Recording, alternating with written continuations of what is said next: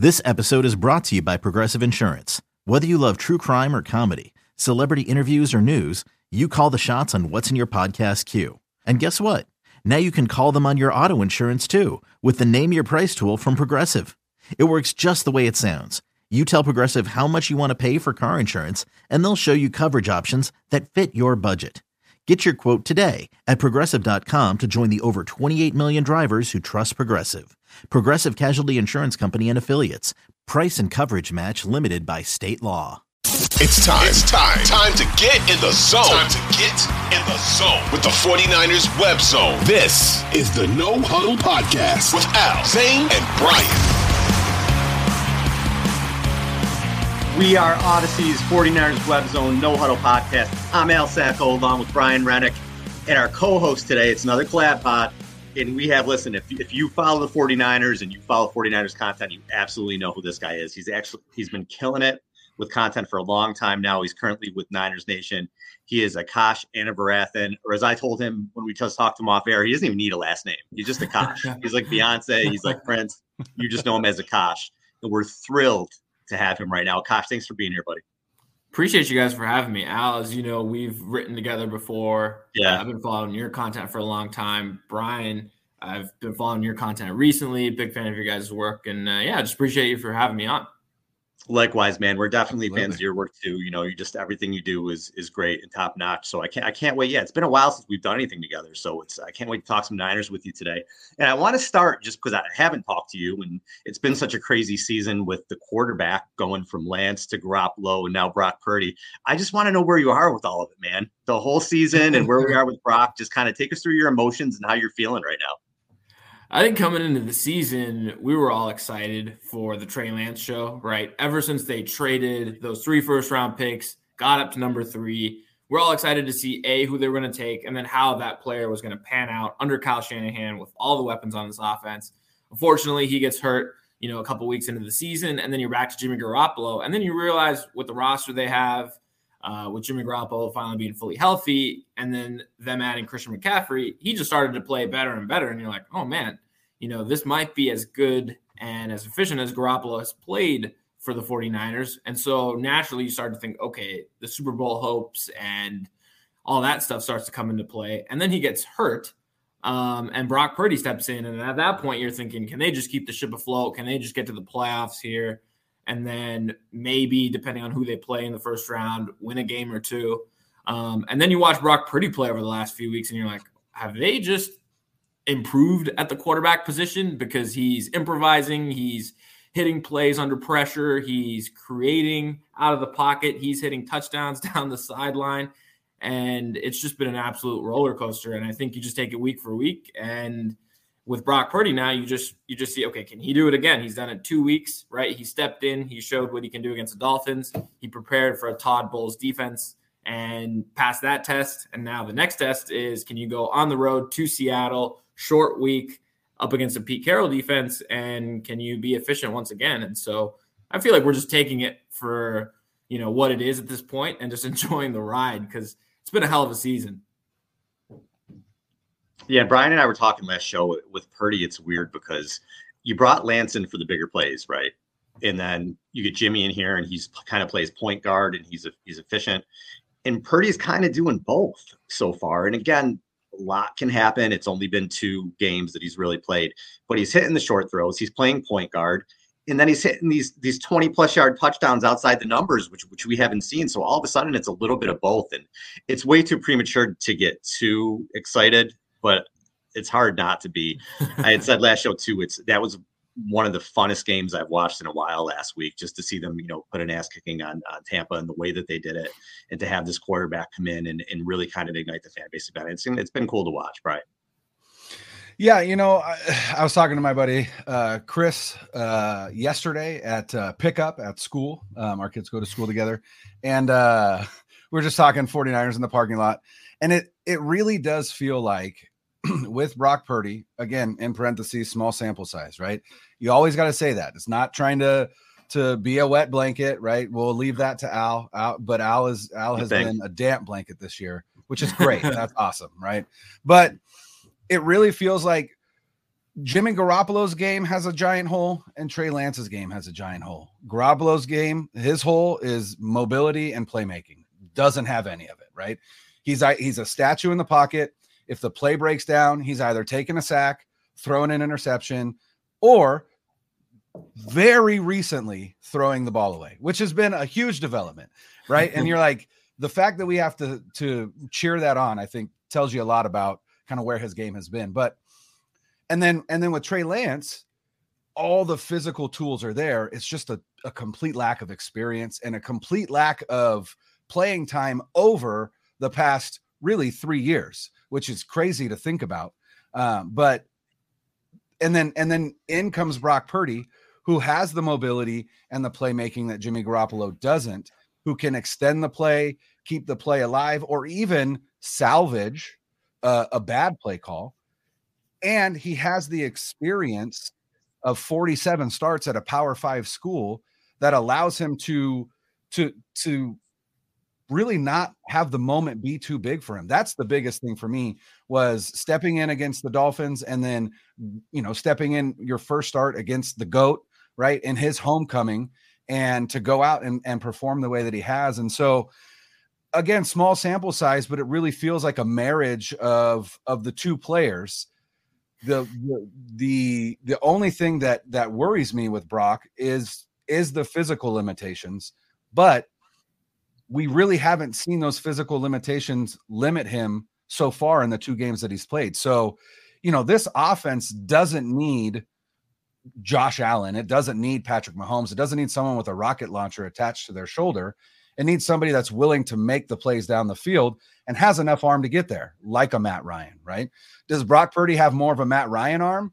Probably. And, and Matt Ryan might have a better arm a little bit, but, but, you know, we're also comparing Matt Ryan in 2018 versus, you know, earlier in his career when he's starting to go down a little bit. So that's the thing that's most exciting is, hey, here's a guy who, here's a guy who, who marries the two things together. And so we're going to get a, a, a, large sample size from him moving forward. He's going to play the rest of the way. He's going to play in the playoffs, right? And we're going to uh, get a good uh, idea of who he is. And and and as we stated earlier, Al, I would love to have the problem of what do we do with these two young quarterbacks who were were we believe both need this team. I'm I'm down to have that problem.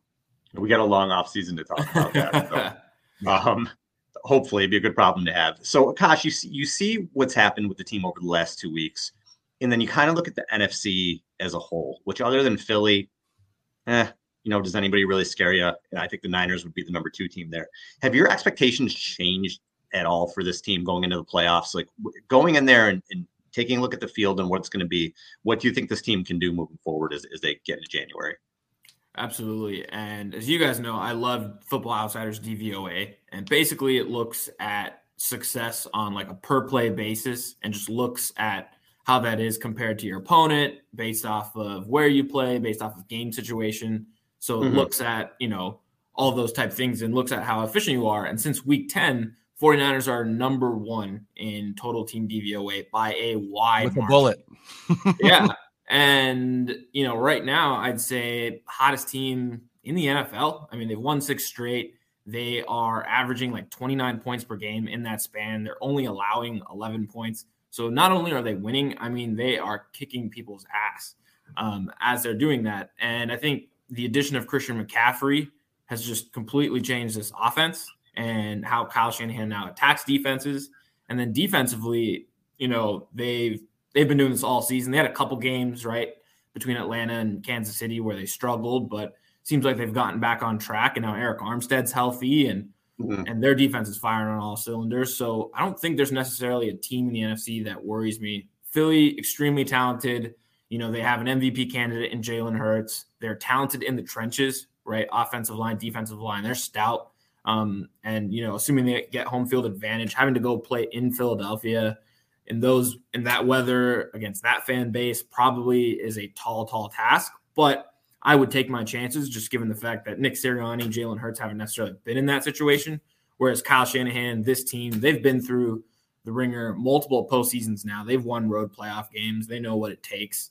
And then the Cowboys don't necessarily scare me either. just again, coaching staff, their offense has been kind of up and down. It's been somewhat of a roller coaster. I know they've been more of a defensive led team. And given the fact that they're going to be a wild card, right? The 49ers had to go through this last season. Winning consecutive road playoff games just takes a toll on your team.